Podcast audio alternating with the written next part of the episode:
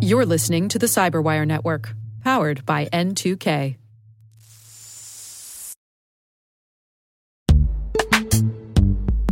And now a word from our sponsor, Netskope.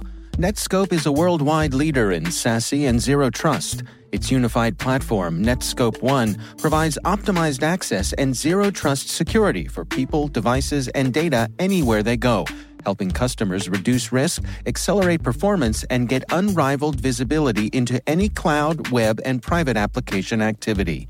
To learn more about how Netskope helps customers be ready for anything on their SASE journey, visit netskope.com.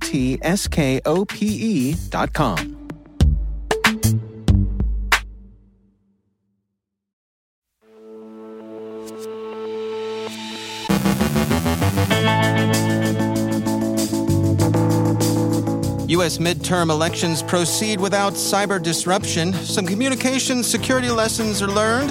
CISA publishes new entries to its known exploited vulnerabilities catalog. We got some Patch Tuesday notes. Carole Theriault examines cross border money laundering. The FBI's Bryan Vorndran offers guidance on how companies should think about their exposure in China. And a recent study finds reasons to be concerned about offboarding.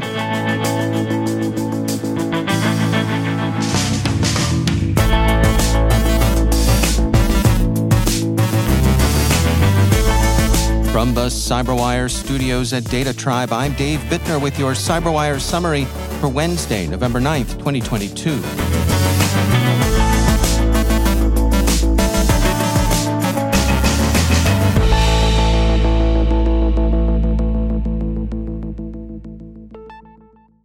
The U.S. midterm elections were completed yesterday, and while the votes are being counted, we can reach a preliminary assessment of whether there was any cyber activity that interfered with the voting. It appears that nothing much happened. Reuters reported that the U.S. midterm elections proceeded without unusual difficulty. A review of voting the morning after the election showed little evidence of cyber attacks and even less evidence of disruption. So, little seems to have changed since we heard from senior CISA officials at their three media availabilities yesterday.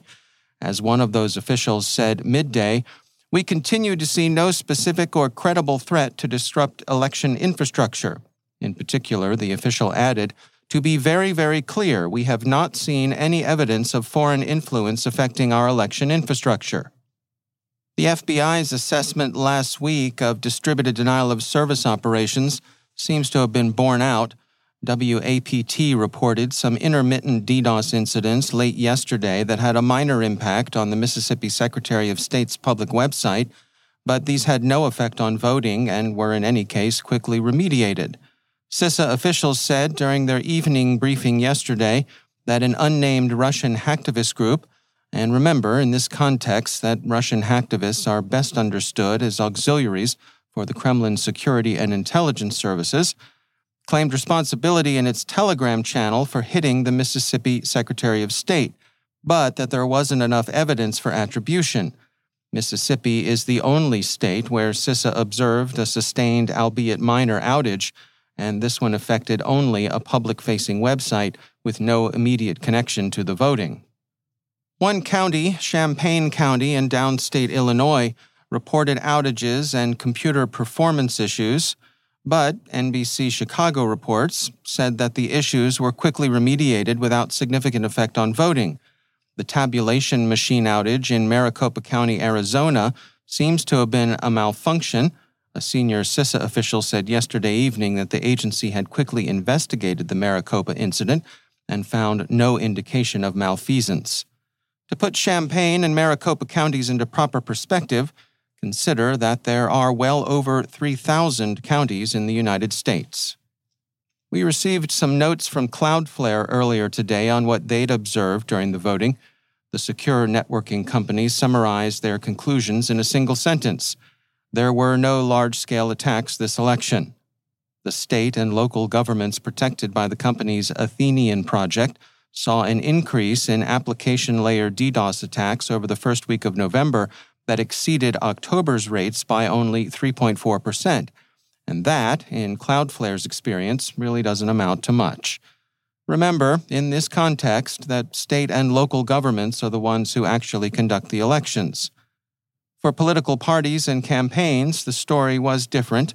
Cloudflare for campaigns, which protected these, saw a threefold increase of application layer attacks over that same period. Counting the votes and certifying the results will take time, of course. That's not unusual. It's part of the normal process. It's also part of the unfortunate norm that there will be many bogus claims of cyber meddling in the election. The disinformation phase of this election season has a ways to run. And we're looking at you, Internet Research Agency, and you too, Killnet. Speaking of hacking and hybrid conflict, BlackBerry has looked at the war against Ukraine and drawn some lessons for communications security. They're old lessons, the kind that every war reteaches, but they're worth reviewing nonetheless. The central lesson is that one should expect one's communications to be intercepted. Whether the opposition can read them in time to use them depends upon the effectiveness and the general use of your encryption. BlackBerry points out that businesses as well as armies should keep this in mind. CISA yesterday added seven new entries to its known exploited vulnerabilities catalog. They include four issues in Microsoft products and three for Samsung mobile products. In accordance with Binding Operational Directive 22 01, U.S. federal civilian executive agencies have until November 29th to review their systems and take steps to secure them. As usual, CISA wants the agencies it oversees to apply updates per vendor instructions. Microsoft yesterday released fixes to address 68 issues in its products. By the SANS Institute's tally of these, 10 are critical, one was previously disclosed, and four are already being exploited. Users should check vendor security sites and, as CISA puts it, apply updates per vendor instructions. Teleport this morning released its 2022 State of Infrastructure Access and Security Report. The report details various challenges for DevOps, security engineering, and other security professionals. In general, their findings indicate that organizations remain vulnerable to the threats former insiders pose. Respondents to Teleport's survey were asked how confident they were that once an employee leaves their company, all of their access is revoked. Less than a quarter of those surveyed said that they had 100% confidence, and almost half of the companies are less than 50% sure of the lack of access. 57% of respondents also report that new security measures have been put in place that were not adopted by employees. So, again, HR, think about your offboarding.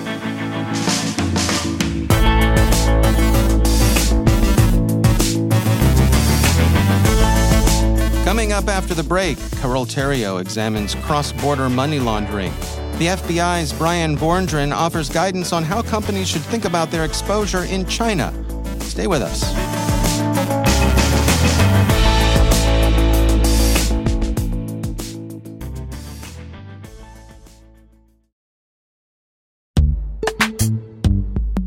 Every day, your IAM tech debt grows. Your multi generational services struggle to work together.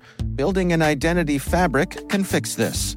It makes all your identity tooling stronger and allows you to connect any app to any service you want to use with zero coding, zero maintenance, and zero app downtime.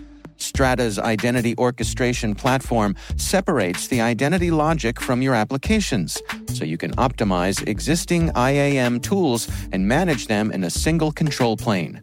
Now, every vendor, standard, and architecture work together. In short, building your identity fabric means you can secure your non standard apps keep your complex access policies, retire outdated IDPs, and modernize in record time. So build your fabric with Strata Identity and get rid of tech debt for good. Visit strata.io slash cyberwire, share your identity priorities, and receive a pair of AirPods Pro. Offer valid for organizations over 5,000 employees. Connect today at strata.io slash cyberwire.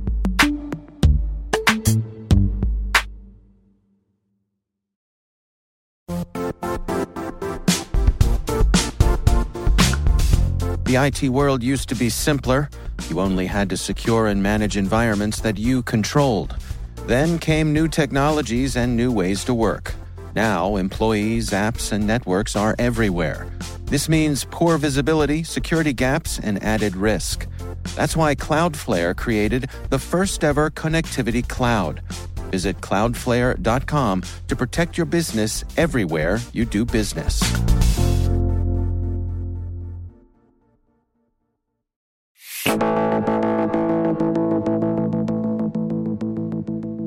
Once the bad guys get your money, which these days usually involves cryptocurrency, they have to figure out how to get that money into whatever currency they use locally. That often can involve cross border money laundering, and our UK correspondent Carol Theriault files this report about that.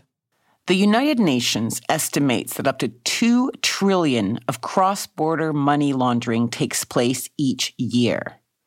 And they say the possible social and political costs of money laundering, if left unchecked or dealt with ineffectively, are serious. As some of us know, organized crime can infiltrate financial institutions, acquire control of large sectors of the economy through investment, or offer bribes to public officials and even governments. But the big question is how to address this. Well, greater information sharing and collaborative analytics among financial organizations could transform the detection of this criminal activity. But research suggests that this is hindered by the legal, technical, and even ethical challenges involved in jointly analyzing sensitive information. And maybe what is needed is privacy enhancing technologies, also known as PETs as they could play a transformative role in fighting financial crime.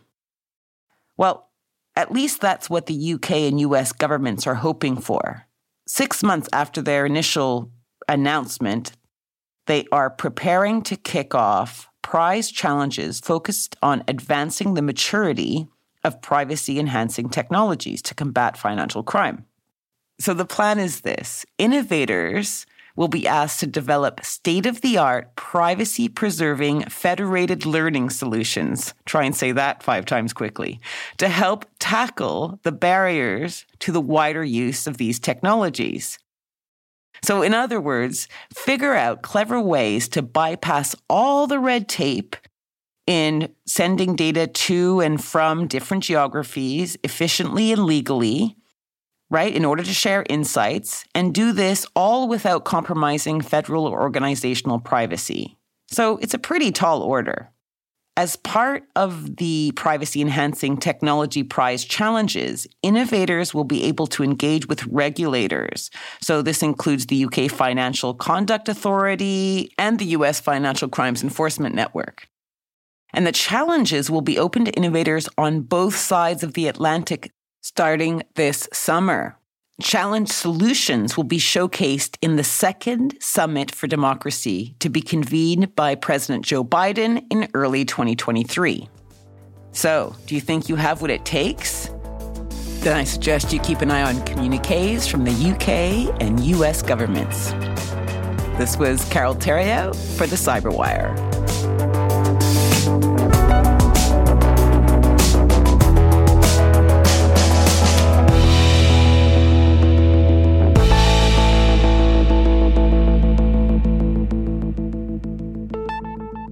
And I am pleased to welcome back to the show FBI Cyber Assistant Director Bryan Vorndran.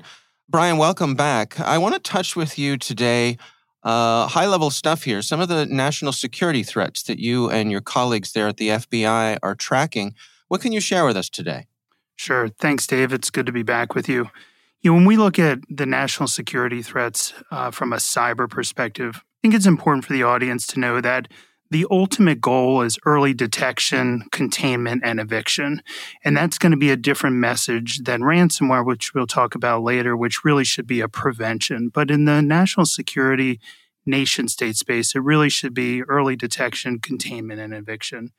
Undoubtedly, China is the most prolific threat. Uh, their threat encompasses corporate espionage, destructive attacks, obviously influence operations and certainly an intelligence collection at scale, which we'll also mention here a little bit more in detail. Um, when we go back to SolarWinds specifically with Russia, we saw Russia's ability to target a handful of US government agencies. But in doing that, they compromised an additional 18,000 plus companies and organizations. And it's just a really good reminder for all of us about Russia and other nation states' patience and persistence to conduct these state sponsored attacks. You know, I think for your audience and for organizational leaders, this supply chain threat and the third party risk associated with it is just so important for executives to understand how technical and organizational interdependencies really increase the risk of potential exposure. You know, getting back to China a little bit, certainly the theft of intellectual property is always at the top of our mind. And what China does is, you know, they take this intellectual property that they steal, they run it through their vast holdings through AI and attempt to monetize it.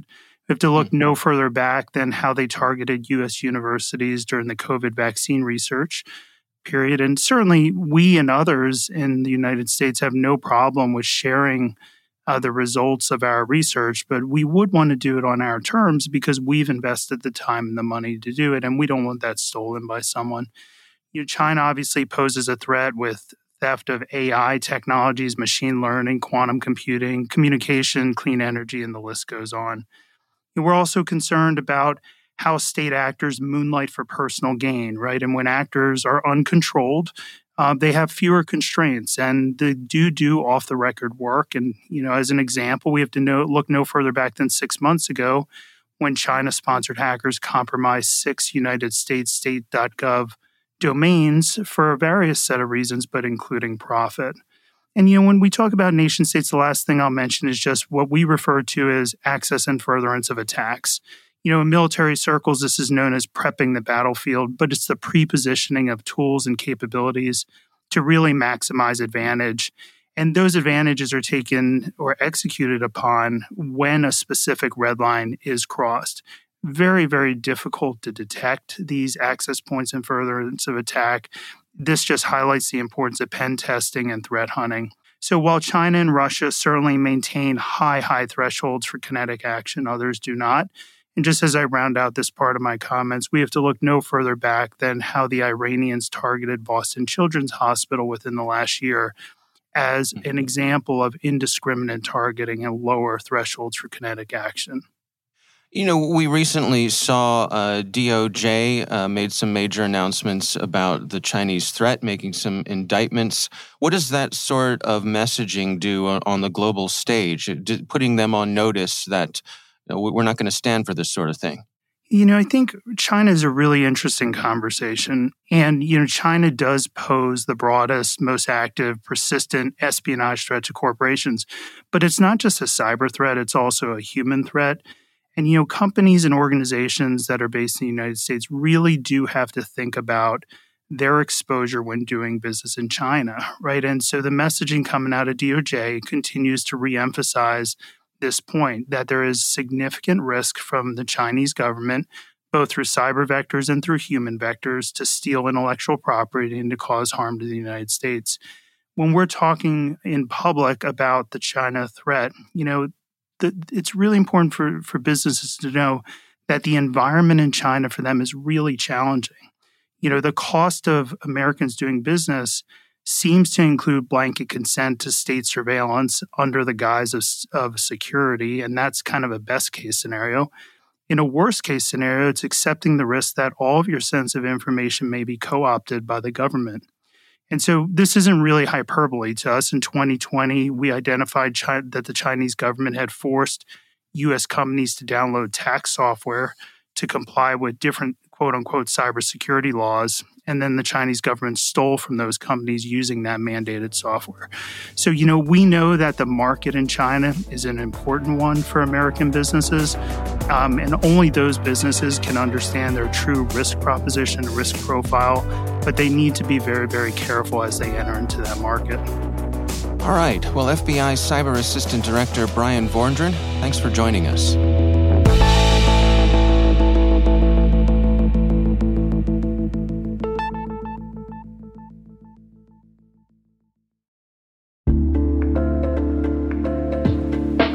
Are lengthy security reviews pulling attention away from your security program? With the largest network of trust centers, Vanta can help you streamline security reviews to win customer trust, save time, and close deals fast. Proactively demonstrate security by showcasing key resources like your SOC 2 or ISO 27001 and provide real time evidence for passing controls.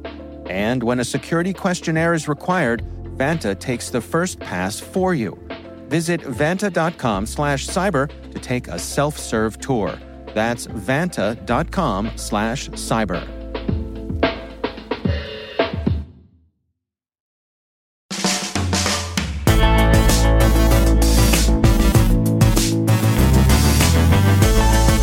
And that's the Cyberwire.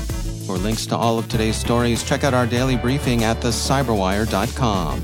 The Cyberwire podcast is a production of N2K Networks proudly produced in Maryland out of the startup studios of Data Tribe, where they're co building the next generation of cybersecurity teams and technologies. Our amazing Cyberwire team is Elliot Peltzman, Tre Hester, Brandon Karpf, Eliana White, Puru Prakash, Liz Irvin, Rachel Gelfand, Tim Nodar, Joe Carrigan, Carol Theriault, Maria Varmazis, Ben Yelin, Nick Veliky, Gina Johnson, Bennett Moe, Catherine Murphy, Janene Daly, Chris Russell, John Petrik, Jennifer Eiben, Rick Howard, Peter Kilpe, Simone Petrella, and I'm Dave Bittner.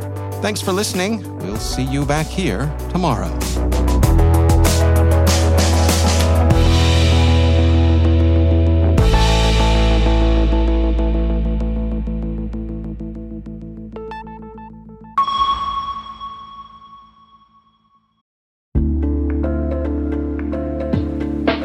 Hi, everybody. It's Maria Varmazis here, your host over at T Minus Space Daily, and sometimes a guest on Hacking Humans, too. We here at N2K Cyberwire work hard to bring you concise, intelligence driven news and commentary, and we'd like to know how we're doing. Please take a few minutes to complete our audience survey and share your feedback to help us continue to grow and meet your needs. Visit cyberwire.com slash survey. That's cyberwire.com slash survey to get started. Thanks so much for your input as we reach for the stars. It means the universe to us.